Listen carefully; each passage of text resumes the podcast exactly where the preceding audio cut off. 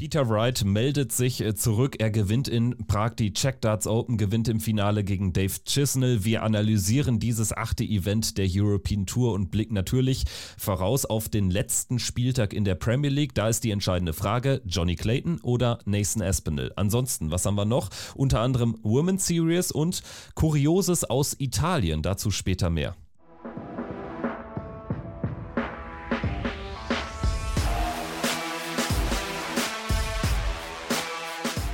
Ist Checkout, der Darts Podcast mit Kevin Schulte und Christian Rüdiger.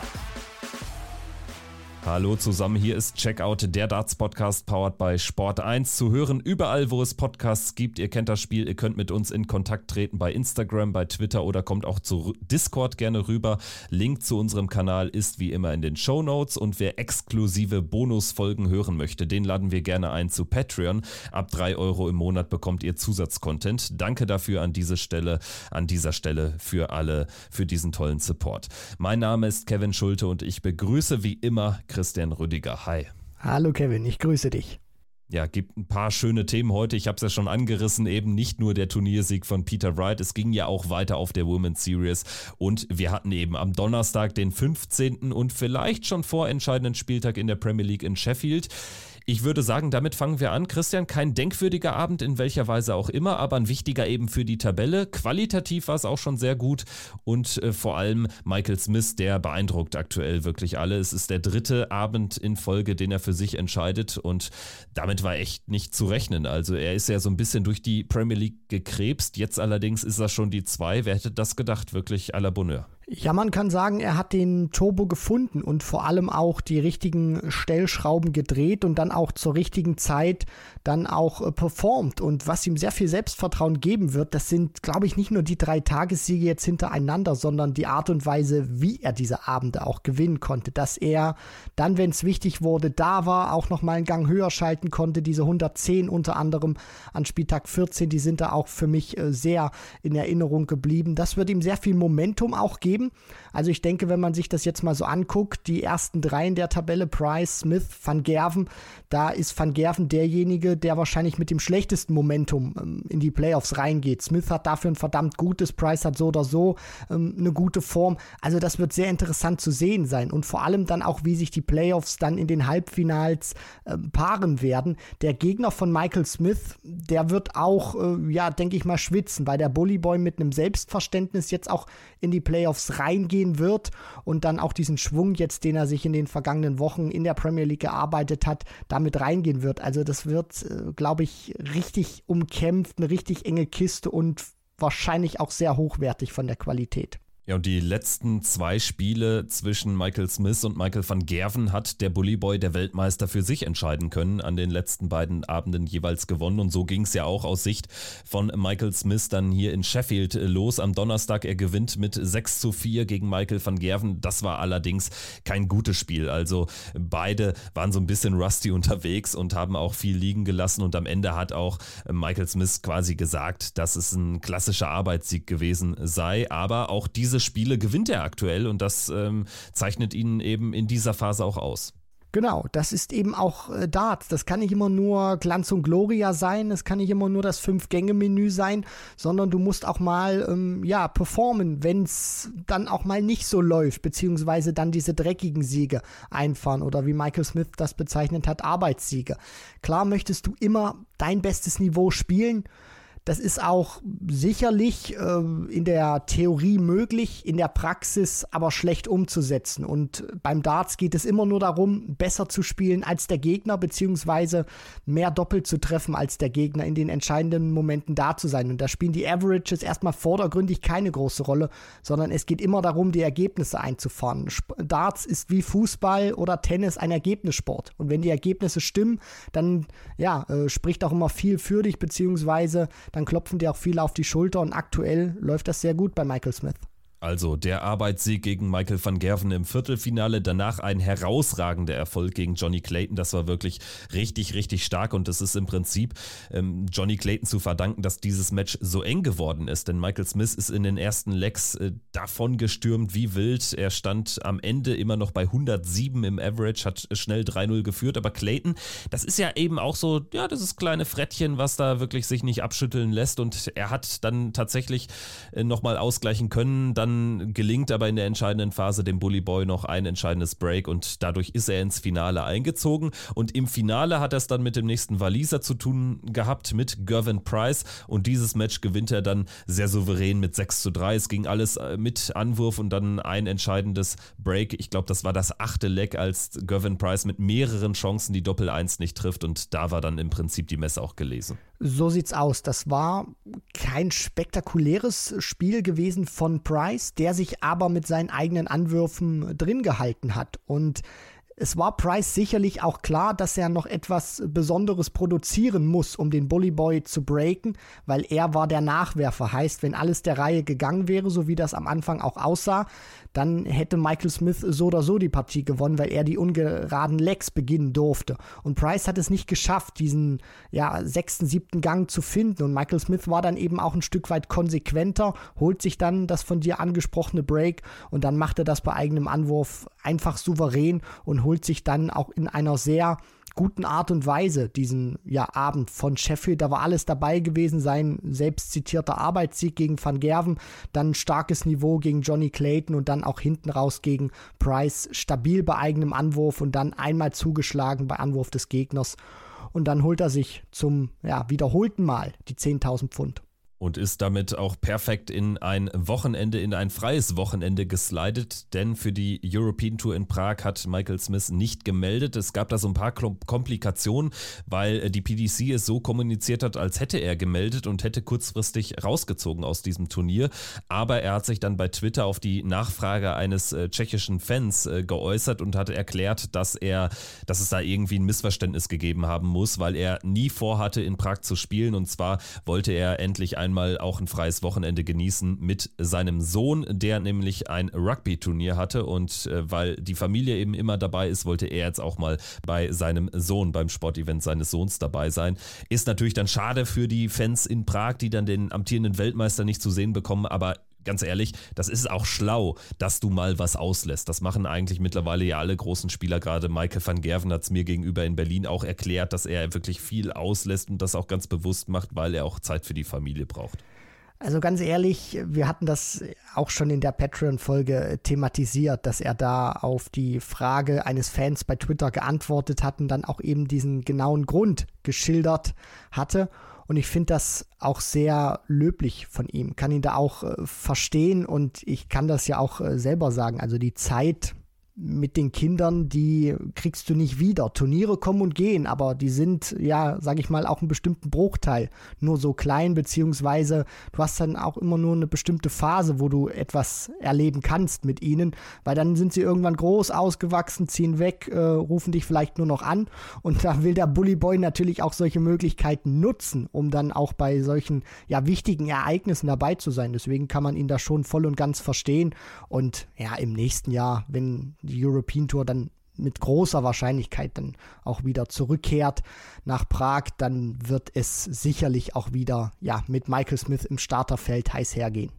Ja, und es war ja das äh, Finale zwischen zwei Spielern, die ein freies Wochenende hatten. Gervin Price in Prag ja auch noch nicht dabei gewesen. Lass uns über ihn noch mal kurz sprechen und über seinen Abend in Sheffield, denn der hatte es, abgesehen vom Finale, durchaus in sich im positiven Sinne. Im Halbfinale war es ein 6-2 gegen Chris Doby in einem starken Match, aber vor allen Dingen war es richtig stark im ersten Spiel gegen Nathan Espinel. 111 stehen da am Ende bei Gervin Price und wenn wir uns jetzt so mal seine letzten Wochen anschauen, im Prinzip hat er immer mal so ein Ding da drin gehabt. Also zwei Wochen zuvor in Leeds waren es eine 110, dann ähm, waren es eine 115, zwei Wochen davor in Brighton, also im Zwei-Wochen-Rhythmus werden hier die 110 ins Board gebrannt. Ja, und wenn das jetzt äh, so weitergeht, dann würde er praktisch an Spieltag 16, der jetzt noch kommt, in Aberdeen jetzt nicht so ein 110er plus Average spielen, aber dann in den Playoffs wieder. Also, wenn der Schnitt so stimmt, dann können wir uns da ja auf sehr heiße Playoffs dann einstellen. Aber alles in allem, mir gefällt Price sensationell. Also dieses Selbstverständnis, diese Leichtigkeit, mit der er da spielt. Und ähm, ja, der macht einfach sehr, sehr großen Spaß, ähm, ja, ihn zu sehen beim Spielen, die Art und Weise. Er wirkt für mich auch mit einem guten Mix unterwegs, mit seinen Emotionen, die er rauslässt, aber dann auch nicht so überdreht, wie man das in seinen Anfangsjahren kannte. Hat einen guten Mix gefunden, spielt verdammt gute Darts, hat auch mal jetzt viele freie Wochenenden gehabt.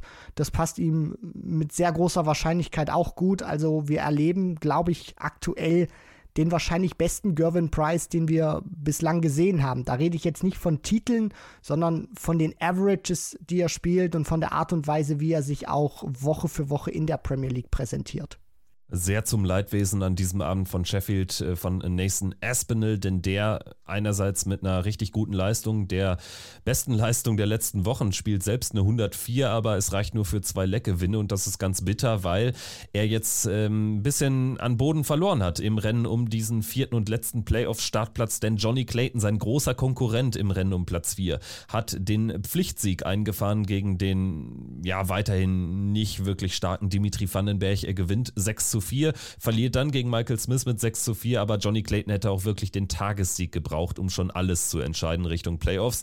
Das ist ihm nicht gelungen und trotzdem die zwei Punkte helfen ihm, dass er selbst im Falle einer Niederlage gegen Nathan Espinel, es wird ja dieses vorentscheidende Viertelfinale in Aberdeen geben, dass er selbst dann noch eine Möglichkeit hätte, in die Playoffs einzuziehen, denn Aktuell sieht so aus, Clayton 24 Punkte, Espinel 22 und bei Punktgleichheit wäre Clayton vorne, weil er eben einen Tagessieg mehr hat. Also dementsprechend, er hat Nathan Espinel jetzt noch mehr unter Druck gesetzt.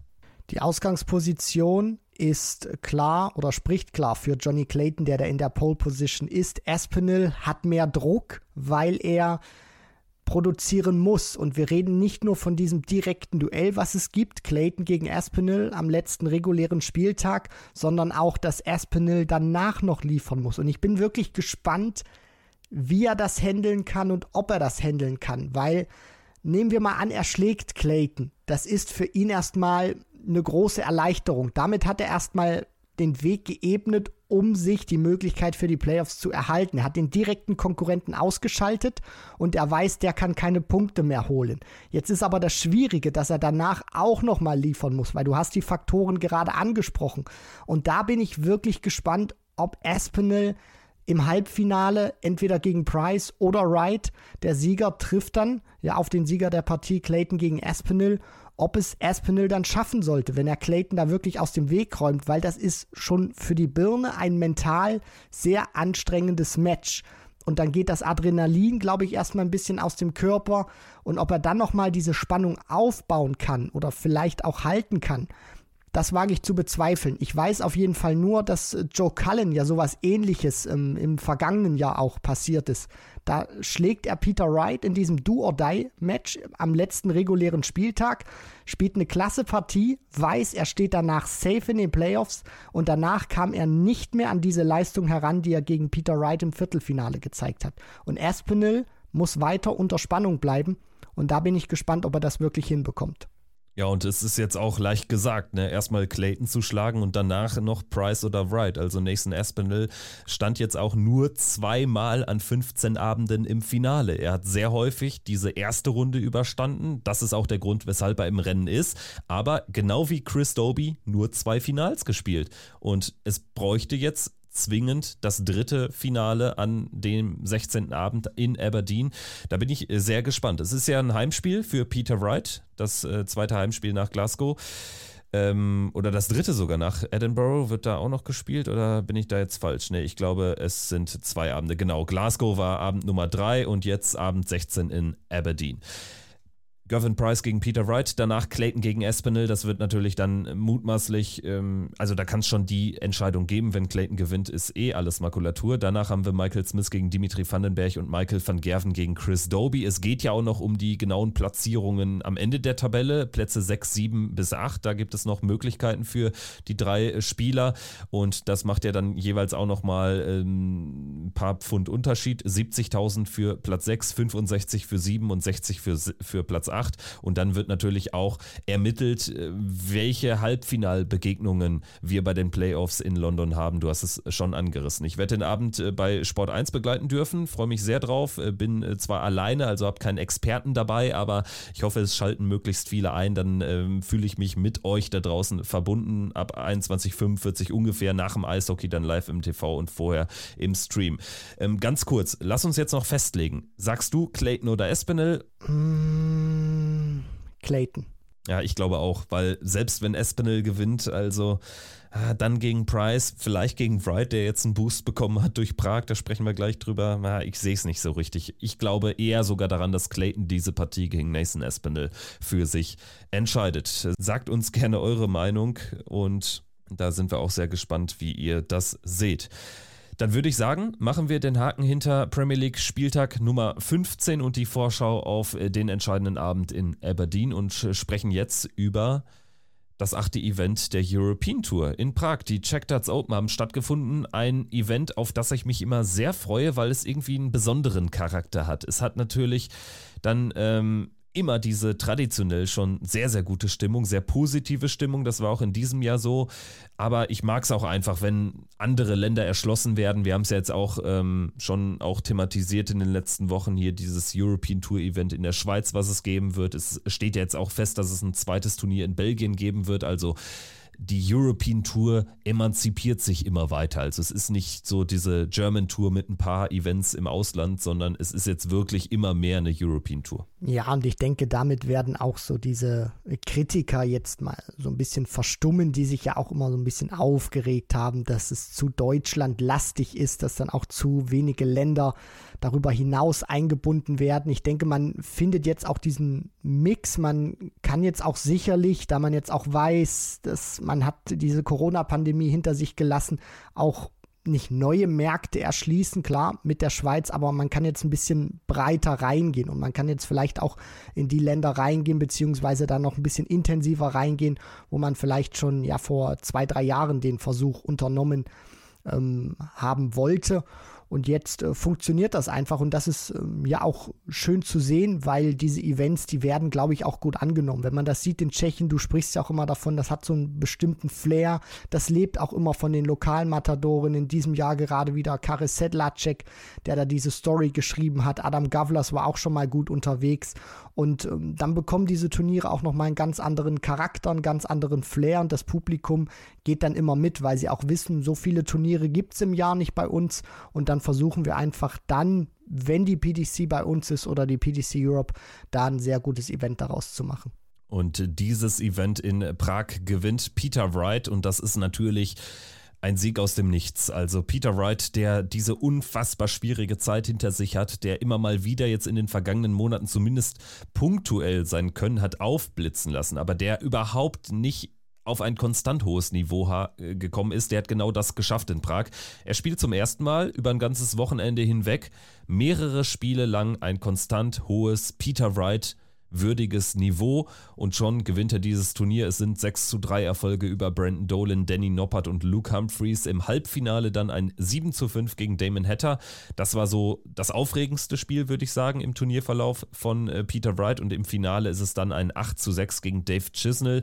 Hätte auch ein bisschen klarer ausgehen können, hat einige Matchstarts ausgelassen. Am Ende nutzt er dann aber wirklich die Chance und holt sich diesen Titel, kriegt dieses Match zu und obwohl es eine ganz knappe Kiste war, hochverdienter Erfolg an diesem Wochenende insgesamt, wenn man es so betrachtet.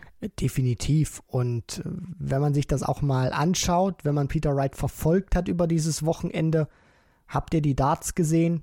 Ich meine, ich habe es ja schon angesprochen in den vergangenen Wochen. Für mich ist Peter Wright jemand, der mit sehr vielen Sets richtig gut spielen kann. Das hat er über mehrere Jahre bewiesen. Nur es gibt drei bis vier Barrels, die ihm so gut liegen, wo er auch über einen längeren Zeitraum gewisses konstantes Niveau an den Tag legen kann. So, und jetzt hat er mit einem dieser aus meiner Sicht drei, vier Barrels, die sehr gut zu ihm passen, hat er gespielt und er hat dieses Turnier gewonnen. Und ich glaube, es ist, oder ich will jetzt nicht nur die Darts als Argument anführen, warum er dieses Turnier gewonnen hat, sondern ich finde, er bekommt dadurch auch eine ganz andere Konstanz rein. Klar hat er mit diesen Ditchern auch schon mal richtig in die Binsen gehauen, aber das hat jeder. Nur wir reden ja auch immer über jemanden, der es teilweise in den vergangenen Wochen und Monaten mit diesen Wechseleien auf die Spitze getrieben hat. Dann performst du nicht, dann bekommst du das links und rechts um die Ohren und jetzt vertraut er auch mal so einem Set über zumindest mein Turnier. Das ist ja auch etwas, was man bei Peter Wright hervorheben muss. Macht er auch nicht immer. Gewinnt das, spielt konstant und ich hoffe, dass wir die jetzt auch in der Premier League sehen werden. Auch wenn es da nichts mehr wirklich für ihn geht, außer vielleicht um ja 5 oder 10.000 Pfund mehr am Ende. Aber ich hoffe, dass er einfach mal ja zu den Barrels greift, mit denen er auch wirklich konstant spielen kann. Und das war einer, jetzt hat er gewonnen. Und mal gucken, ja, was dann in Aberdeen äh, wieder für Ditcher rausgezaubert werden.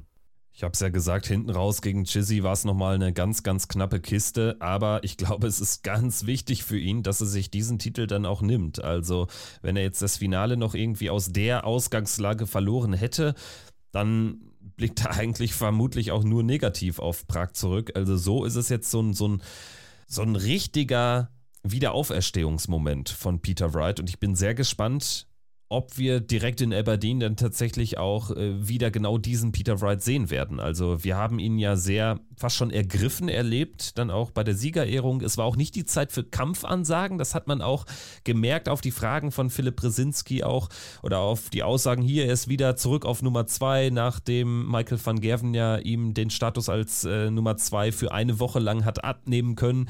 Da kamen keine Kampfansagen wie in der Vergangenheit, das war sehr demütig, finde ich aber auch richtig und ähm, auch ehrlicher, wenn ich, wenn ich das so sagen kann. Ja, ich finde, da muss man auch immer ein bisschen aufpassen. Also, wenn Peter Wright jetzt nach diesen Wochen, die er hinter sich hat, sagt, jetzt bin ich wieder zurück und jetzt geht's wieder richtig rund, dann würde ich das sehr unglaubwürdig finden, weil man hat das in der Vergangenheit schon so oft gesehen, auch auf der European Tour, wenn dann irgendwie ein Simon Whitlock einen gesetzten Spieler rausnimmt als ungesetzter, schwierige Phase hinter sich hat und dann steht er da am Mikro und sagt, ja, dieses harte Training, was ich in den vergangenen Wochen und Monaten investiert habe, das zahlt sich jetzt aus und jetzt bin ich wieder da und danach kommt einfach nichts mehr. Und da muss man jetzt auch bei Peter Wright eben gucken. Dieser Sieg ist super, der bringt ihn wieder zurück auf die Landkarte, der gibt ihm Selbstvertrauen.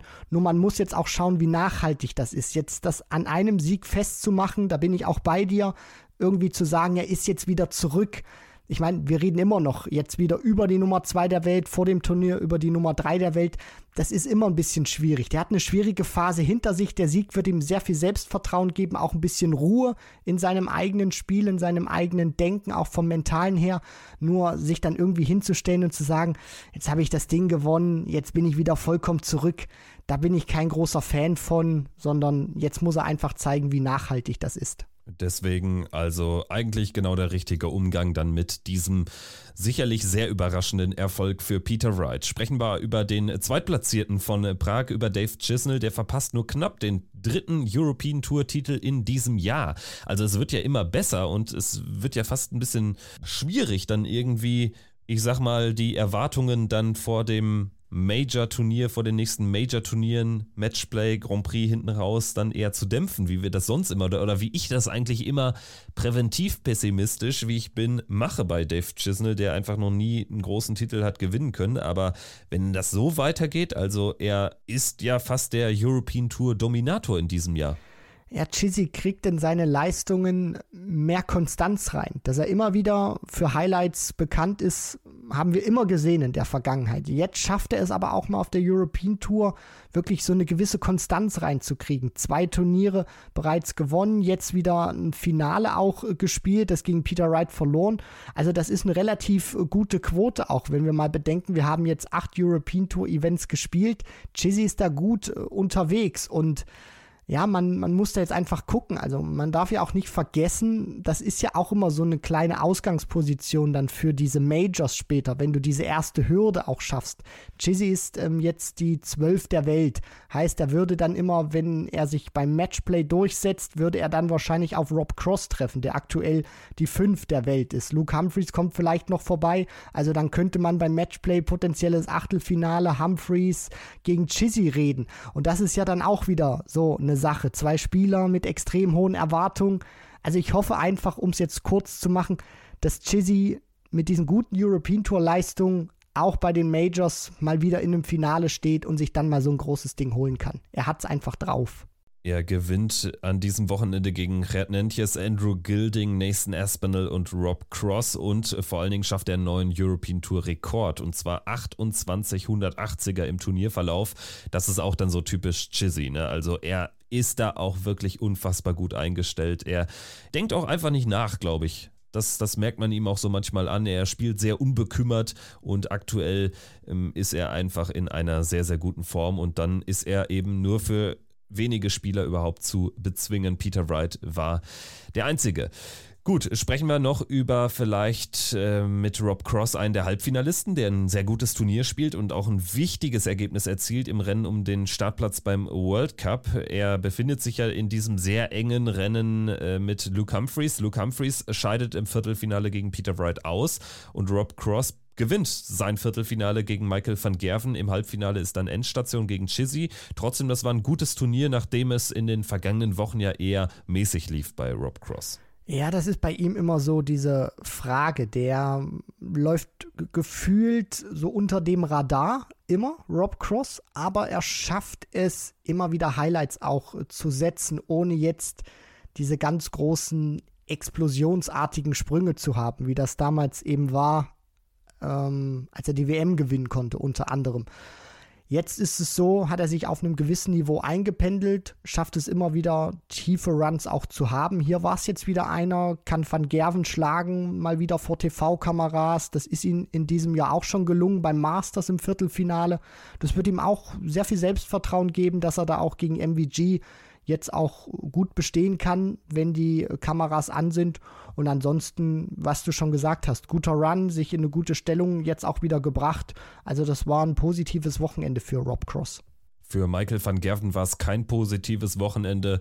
Er gewinnt zwar gegen Mike de Decker und gewinnt auch gegen Josh Rock ein überragendes Match, vor allen Dingen mit einem tollen, was war es, Elf-Data im Decider, wo, er, wo ähm, Rocky keine Chance mehr gelassen hat. Dann aber gegen Rob Cross ein deutlicher Rückfall. Also das äh, Spiel war nicht gut. Davon hat er einfach zu viele Spiele seit gewisser Zeit dann auch im, im Portfolio. Das ist etwas, worüber wir, glaube ich, vor zwei, drei Wochen mal ausführlicher gesprochen haben. Dann äh, straft er uns alle Lügen und gewinnt äh, dieses, dieses äh, European Tour Event zuletzt. Aber insgesamt hat sich jetzt so irgendwie an der Form nicht großartig was äh, geändert. Es ist okay, es reicht dann auch mal für den einen oder anderen Titel, aber aktuell würde ich ihn in so einem Power-Ranking nur auf Platz 3 stellen, was die Premier League Playoffs betrifft. Ja, da bin ich bei dir. Also von der aktuellen Form her, auch von der Konstanz, was man sieht, wenn man jetzt mal nur auf die nackten Zahlen schaut. Da bin ich nicht immer ein ganz großer Freund von, weil ich auch immer sehr übers Gefühl gehe, wie präsentiert sich ein Spieler.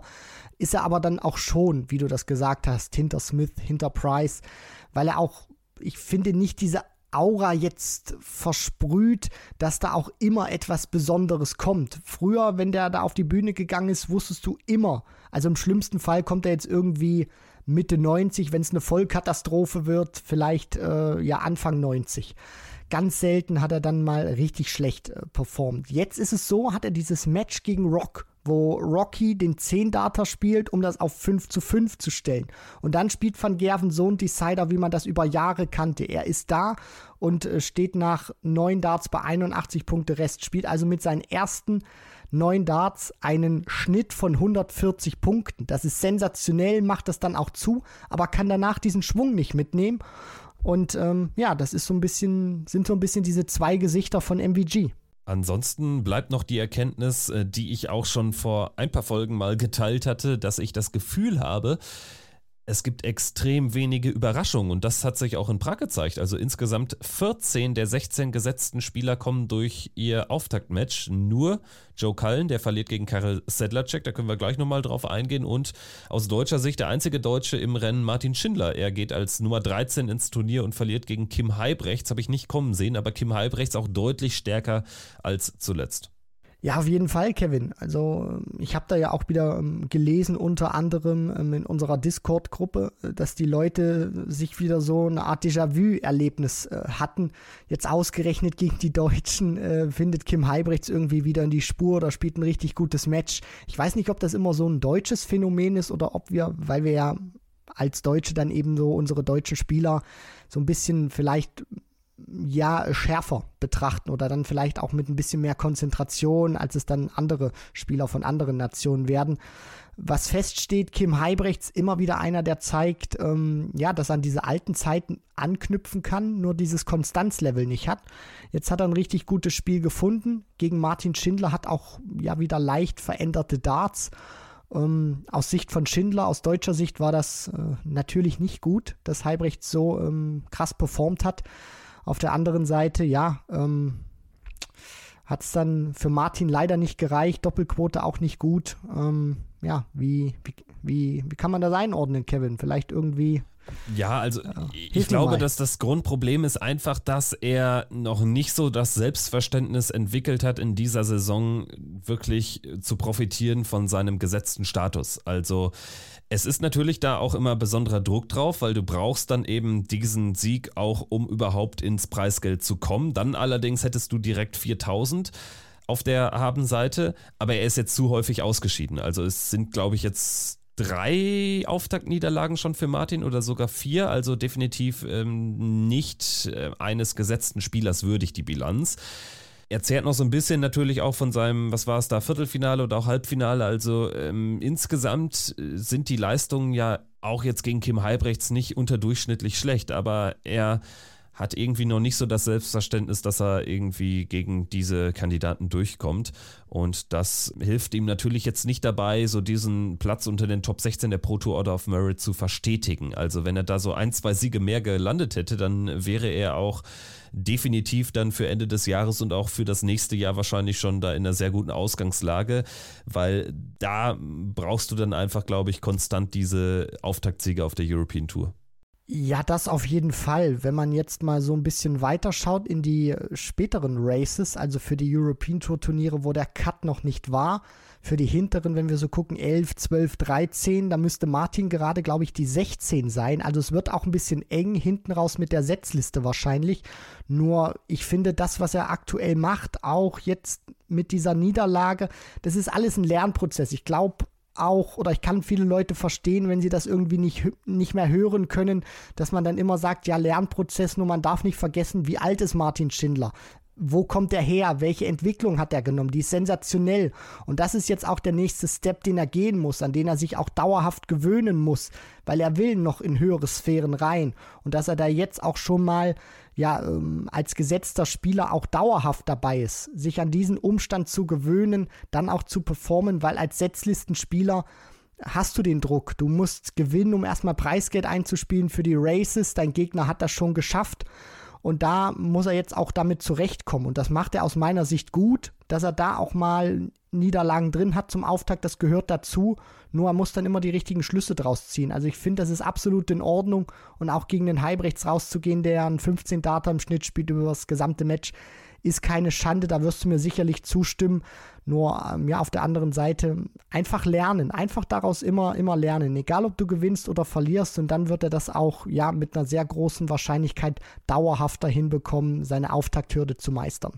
Neben Kim Halbrechts ein weiterer Ungesetzter mit Karel Sedlacek ins Achtelfinale gekommen. Das war natürlich aus Sicht der tschechischen Fans ein, tolles Ergebnis. Karel Sedlacek, der zum wiederholten Male auch äh, gerade vor den heimischen Fans richtig gut performt. Er gewinnt gegen Jeffrey Sparidans aus den Niederlanden mit 6-5, kommt da irgendwie durch und dann ist es eine deutliche Leistungssteigerung gegen Joe Cullen. Cullen, der 103 spielt, der wirklich so gut war wie lange nicht, verliert diese Partie gegen Karel Sedlacek unter dem riesigen Jubel Jubel der Fans in, in Prag. Das war eine fantastische Atmosphäre für Karel Sedlacek. Endet das Turnier erst im Achtelfinale gegen Rob Cross. Vielleicht nochmal ganz kurz der Blick auf die Tschechen. Es waren insgesamt fünf dabei. Adam Gavlas hat nicht performt. Er geht gegen Madas Rasma raus. Auch Philipp Cebesta direkt in der ersten Runde ausgeschieden. Dalibor Schmolik, das war eine große Überraschung, schlägt Richard Feenstra. Richard Feenstra, der irgendwie auf der Tour, also auf der Pro Tour richtig, richtig gut ist, aber auf der European Tour ähm, kriegt das noch nicht so richtig hin. Also da braucht er definitiv äh, noch irgendwie eine andere Art von Spiel, um da auch mal zu performen, weil das ist überhaupt nicht der Richard Feenstra, den wir aus der BDO aus den Zeiten kennen oder jetzt auch eben schon gesehen haben auf den ersten Turnieren der Players Championship Serie. Ja, das ist immer so dieses Problem möchte ich es nicht nennen, diese Schwierigkeit, die man auch immer bei diesen ähm, BDO jetzt WDF-Spielern gesehen hat. Und Feenstra ist einer, der lange in diesem Kosmos auch unterwegs war. Die haben immer wieder gute Matches dabei, auch immer wieder gute Turniere. Nur die haben dann auch mal richtige Löcher drin, beziehungsweise auch Kerben. Und das kannst du dir auf PDC-Niveau so krass nicht erlauben. Also bei der WDF kommst du dann sicherlich auch mal das ein oder andere Mal in einem Match durch, was dir bei der PDC nicht passiert. Und ähm, Richard Feenstra ist ein verdammt guter Spieler, verdammt geiler Zocker, hat er immer wieder unter Beweis gestellt. Und für ihn wird es auch, glaube ich, darauf ankommen, sich an dieses PDC-Niveau dauerhaft zu gewöhnen, auch an dieses System, was es da gibt und dann auch konstant an seinen Leistungen zu werden. Wir haben noch einen Tschechen vergessen, äh, David Pijek, äh, der verliert gegen Rednentjes mit 6-5. Können wir deshalb kurz drüber sprechen, weil es wirklich hinten raus völlig wild wurde. Pijek hat geführt das ganze Match über, lag dann mit 5 zu 4 in Front. Und bei 72 Punkten Rest, er hat noch einen Dart, wirft er den oder will er in, in Tops werfen für Doppel 16 Rest, trifft es aber überhaupt nicht und Dementsprechend bleibt er bei 72 hängen, bekommt dann die Chance zum Match. Geht es über die 20 natürlich an, 20 und dann aber ist es die Triple 20 mit dem zweiten Dart. Er überwirft sich also, Nentjes kann das nutzen zum 5-5. Im Decider bekommt Pijek dann noch einen Matchstart sogar, vergibt den dann. Also das darf er nicht verlieren, das muss er nicht verlieren. Eine ganz, ganz bittere Niederlage für den jungen Mann gegen einen anderen jungen Mann. Ja, das hast du zum Ende schön beschrieben und ich würde es da auch irgendwie kurz machen und sagen, nerven. Also das ist nicht alltäglich für ihn, auf so einer Bühne zu stehen. Dann stehst du da vor einem sehr großen Moment in deiner äh, Karriere oder in deiner Laufbahn als Dartspieler und willst den auch ergreifen, weil du nicht weißt, wann wirst du wieder so einen Moment haben vor so einer Kulisse, auch bei so einem Turnier. Und dann kann es schon mal sein, dass du vielleicht ein bisschen zu sehr nachdenkst, dass der Arm nicht ganz so locker ist. Und dann passiert das eben.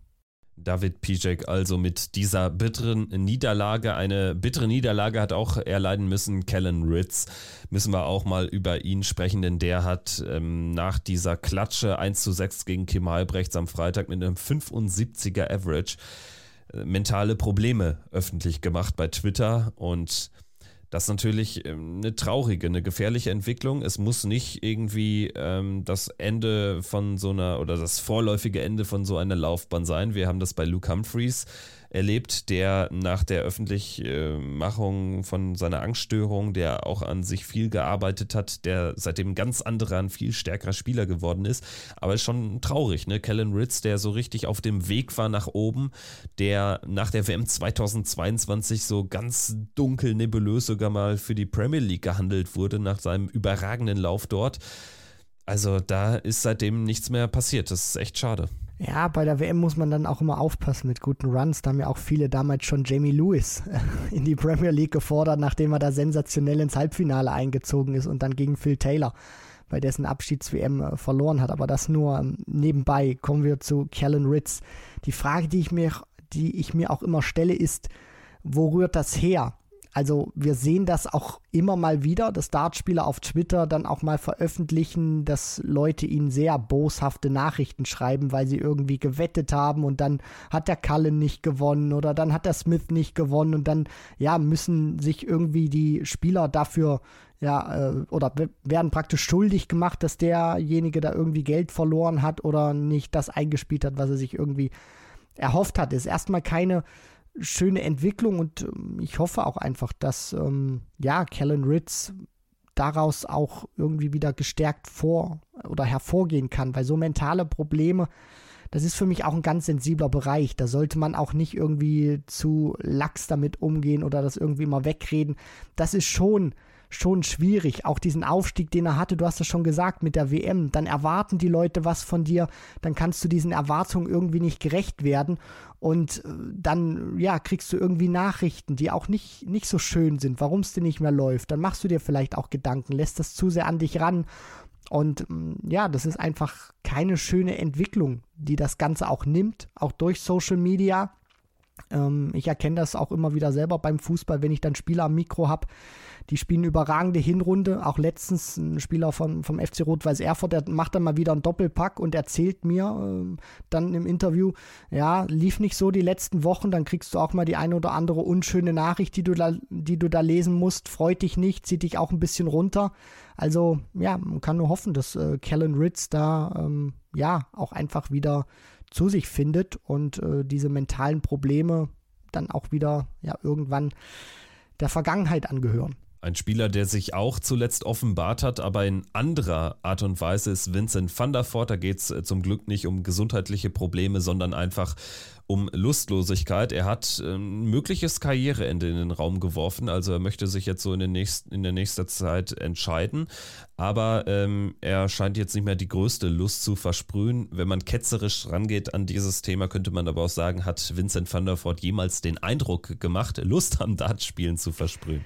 Äh, sehr wenig. Also äh, den Eindruck, den ich mal bekommen hatte, war, als er bei der WM vor ein paar Jahren ähm, da mal ein paar Runden gewonnen hat, auch nach diesem Rückenproblem, da hat er mal so diesen Eindruck gehabt, yo, jetzt hat er mal richtig Bock, äh, wieder anzugreifen, wo er auch Chizzy weggefegt hat. Ich glaube 3 zu 0 damals ähm, in seinem Auftaktmatch. Also da hat Chizzy auch nicht wirklich einen Stich gesehen. Ansonsten, Vincent ist ja eher so ein Eigenbrötler, der auch ein sehr eigener Charakter ist, der auch immer wieder in Interviews betont, dass ihm dieses ja, System der PDC nicht ganz so gefällt. Und ähm, ja, mal gucken, wie, ähm, wie nachhaltig das auch ist bei Vincent van der Voort. Vielleicht war es auch so eine Aussage, dass man ihm auf, der, auf dem falschen Fuß da gerade erwischt hat. Aber ich nehme ihm das trotzdem schon ab. Also ich will das da jetzt nicht irgendwie zu kleinreden oder wegwischen. Das ist schon einer, der ähm, ja aufhören wird, wenn er sagt, ich habe da irgendwie keine, keine Lust mehr, der das auch nicht irgendwie groß ankündigen braucht und sagt, ich spiele da jetzt noch ein Jahr oder so, sondern wenn es ihm wirklich reicht, dann wird er wahrscheinlich auch sehr schnell weg sein. Ich denke, damit ist dann alles zu den Akteuren des vergangenen Wochenendes gesagt. Wir können jetzt vielleicht aber nochmal auf die aktuelle Situation in den Major Races blicken. Ganz frisch natürlich ähm, eine kleine Entwicklung beim Matchplay Race. Da ist jetzt Simon Whitlock rausgefallen zugunsten von Mike De Decker. Allerdings hat Mike De Decker das Problem, dass er bei den nächsten zwei European Tour Events und es gibt nur noch zwei, die in dem Race stattfinden, nicht dabei ist. Whitlock bei beiden am Start. Der kann also da noch easy dran vorbeiziehen. Es gibt allerdings ja noch viermal die Players Championships, zwei davon am nächsten Wochenende. Ja, wie schätzt du die Lage ein? Ich denke, aus deutscher Sicht ist die Sache natürlich klar. Schindler, Clemens sind dabei und wenn ich jetzt so auf die Rangliste schaue, dann würde ich sagen, ist es so ja, mit Wohlwollen vielleicht ab Steve Beaton eng, wobei es da auch schon sehr, sehr gut aussieht. Steve Beaton, der Bronx Adonis, wahrscheinlich beim Matchplay dabei.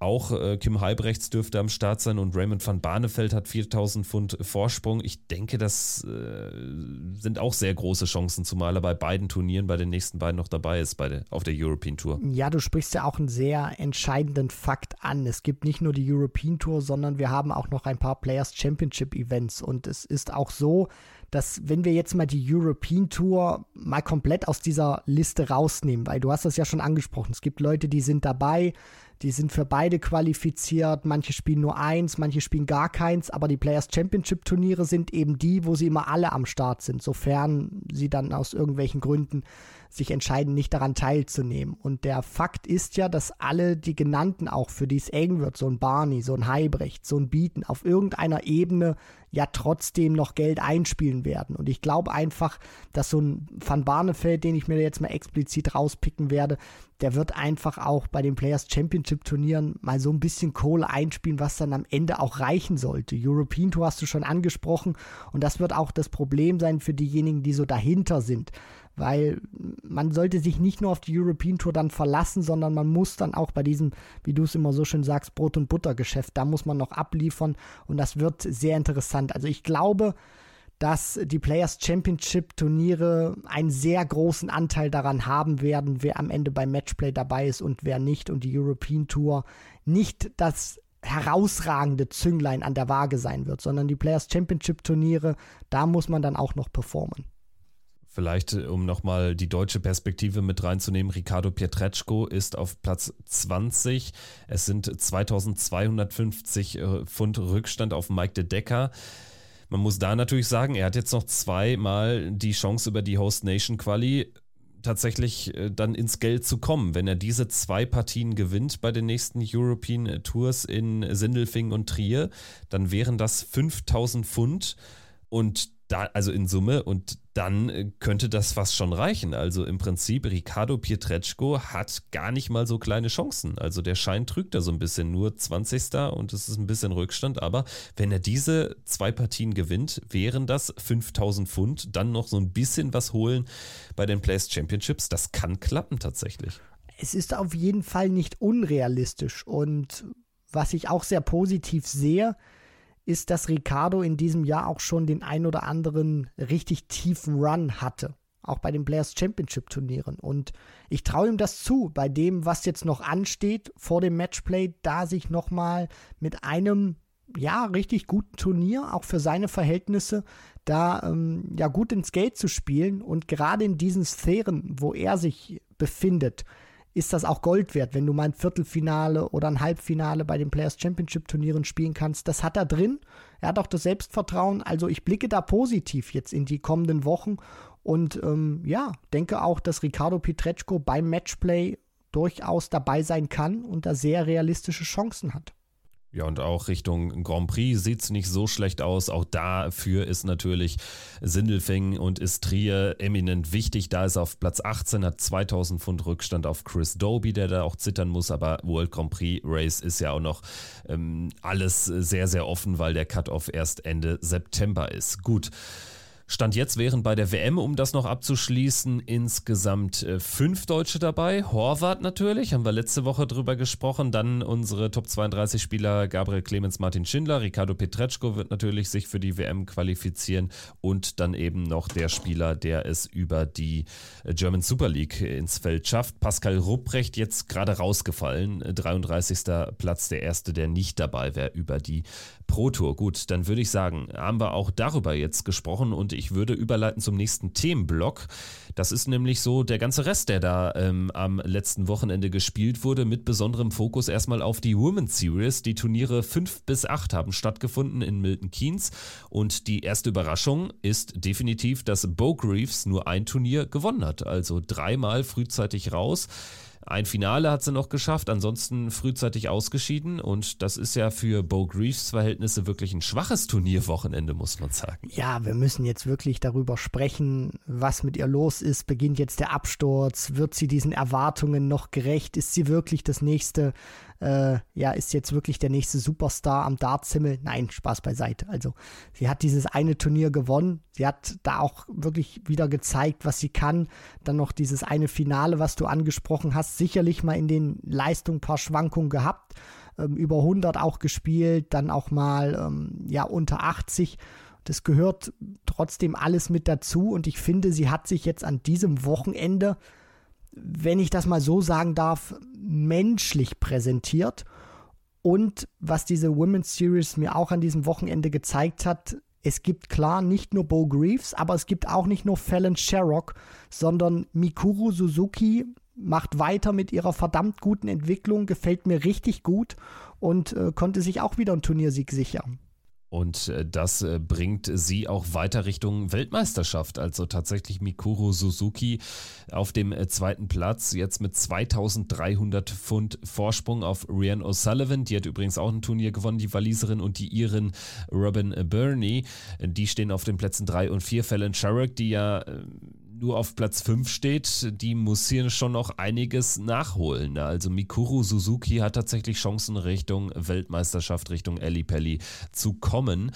Wie blickst du ansonsten vielleicht auf, auf Fallon Sherrock, Lisa Ashton? Ja, da geht so ein bisschen der Stern unter. Ich glaube, mittlerweile wurde sie dann doch von recht vielen Spielerinnen überholt. Ne? Also es könnte jetzt zum ersten Mal wahrscheinlich eine WM ohne Lisa Ashton werden in der letzten Zeit. Ja, da, da tut sich auf jeden Fall was. Also Fallon Sherrock ähm, überstrahlt nicht mehr alles, genauso wie Lisa Ashton. Das waren so die beiden Dominatorinnen der Anfangsphase der Women's Series, als die auch ins Leben gerufen wurde. Jetzt ist Bo Greaves eben da, ähm, dominiert oder dominiert einfach diesen ganzen Circuit Da muss man ja auch das Ganze betrachten, nicht jetzt nur dieses Wochenende, auch wenn das weiterhin gut war. Das darf man ja nicht vergessen mit einem Turniersieg und einem Finale. Und danach ist sie ja auch nicht irgendwie noch äh, in der ersten Runde direkt ausgeschieden, sondern ist da ja auch noch mal ein bisschen in äh, vordere Sphären äh, eingedrungen. Ansonsten Mikuru Suzuki macht sich super, hat eine gute Entwicklung, baut auch eine gute Konstanz auf. Das wird es sicherlich schwer machen für Fallon Sherrock, weil eben dieses Feld groß ist, weil sie eben auch weiß, an Bo Greaves komme ich schwer vor, auch in diesen äh, Spielen. Und weil du sie auch noch angesprochen hast, Rian O'Sullivan ist ja auch eine, die man bei der BDO kennt, die man bei der WDF kennt.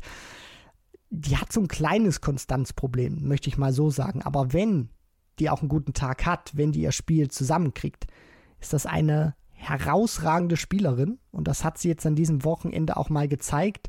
Also Fallon Sherrock muss da schon arbeiten. Die Konkurrentinnen, die sind wirklich gut drauf.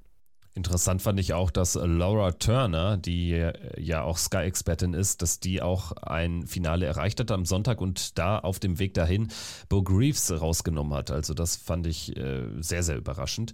Ansonsten aus deutscher Sicht äh, Silke Lowe am Sonntag mit dem besten Ergebnis einmal also da im Achtelfinale gestanden und wenn wir jetzt nochmal so auf die Order of Merit schauen, dann müssen wir natürlich auch das Women's World Matchplay im Hinterkopf behalten und in dem Race äh, dorthin, da stehen jetzt nur noch vier Turniere Turniere aus. Da hätten wir nach jetzigem Stand Bo Greaves, Mikuru Suzuki, Rian O'Sullivan, Robin Burney, die Siegerinnen von dem Wochenende und dazu Fallon Sherrick, Lisa Ashton, Eileen de Graaf, letztes Jahr im Finale gestanden und Lorraine Wynne-Stanley mit dabei. Das wäre dann schon ein sehr, sehr gutes Feld, wo es auch so ein bisschen Überraschungspotenzial hätte. Also ich glaube, man muss wirklich konstatieren, auch durch Bo Greaves, durch dann auch Mikuru Suzuki, die deutlich stärker jetzt ist in diesem Jahr, dass es äh, echt äh, mehr Spielraum Spielraum auch gibt, dann auch für, für ähm, überraschendere Ergebnisse. Also es ist nicht mehr so einfach für äh, die äh, genannten Spielerinnen, für die Favoritin dann auch wirklich immer die Finals zu erreichen. Nein, das überhaupt nicht. Das wird deutlich umkämpfter, weil eben auch diese Spielerinnen den nächsten Schritt gemacht haben. Bo Greaves ist ja eine, die diese Women's Series auch erstmal gemieden hatte die sich jetzt auch dazu entschlossen hat, diesen Circuit intensiver zu spielen. Dann sieht man auch, das hat drastische Veränderungen auf das Kräfteverhältnis.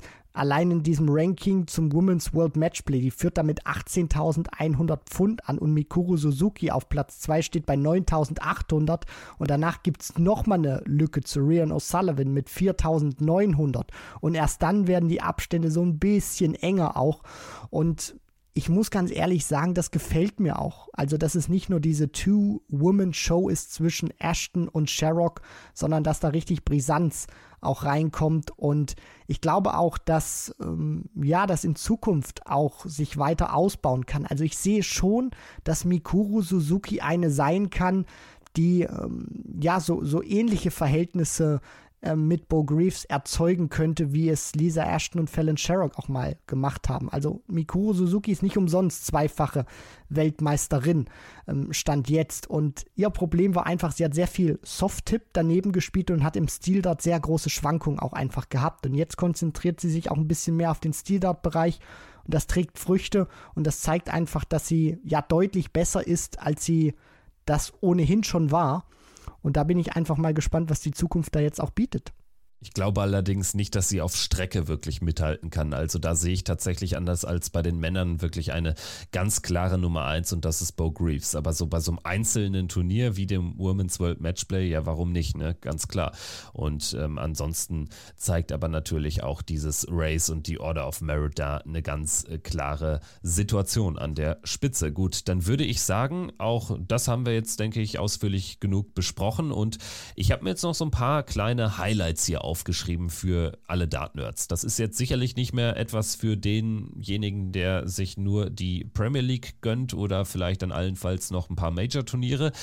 Das ist eher was für die, die ganz tief einsteigen wollen, aber wir versuchen auch allen anderen das mal so ein bisschen näher zu bringen. Und zwar, es findet ja jetzt im Juni, 15. bis 18. Juni in einem Monat der World Cup of Darts in Frankfurt statt. Darüber haben wir schon oft genug gesprochen. Es werden in diesem Jahr erstmals 40 Nationen dabei sein.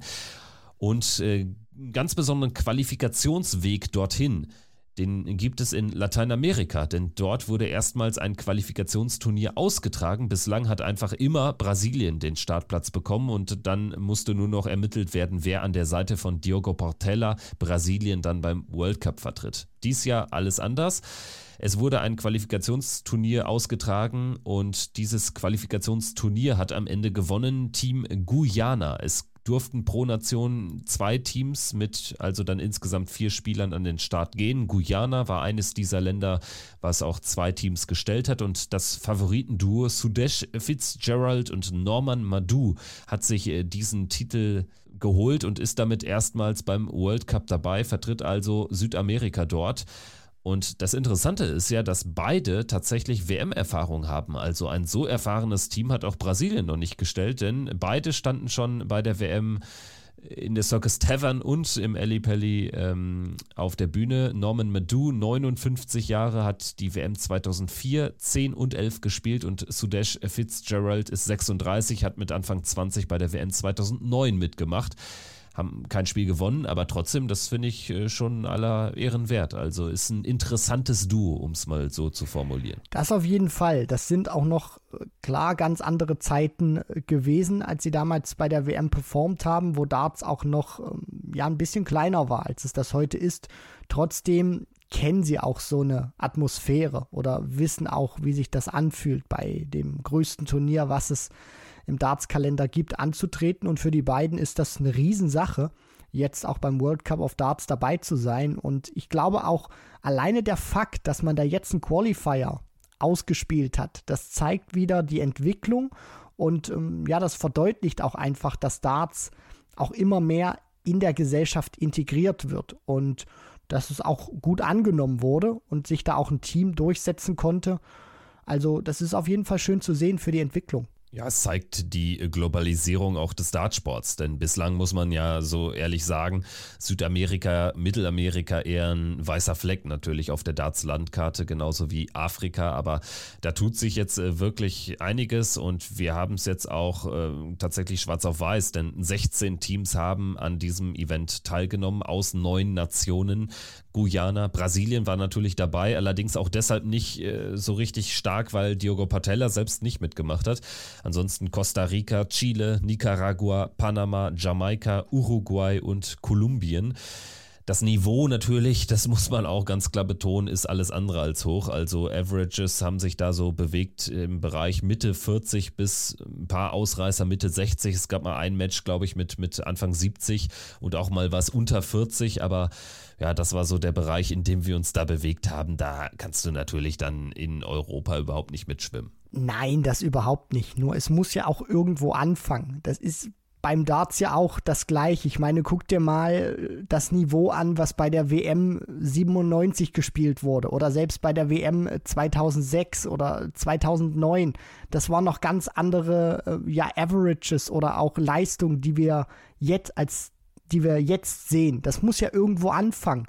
Und egal, was es ist, ob es jetzt auch World Seniors Turniere sind, die erste WM hatte sehr viel Nostalgie. Das Niveau wird über die Jahre besser werden. Und das gilt auch für solche Qualifier oder dann auch für diese Nationen. Wenn man sowas auch nachhaltig jetzt integrieren kann, dann wird das auch Schritt für Schritt besser werden. Nur irgendwann muss man ja auch anfangen.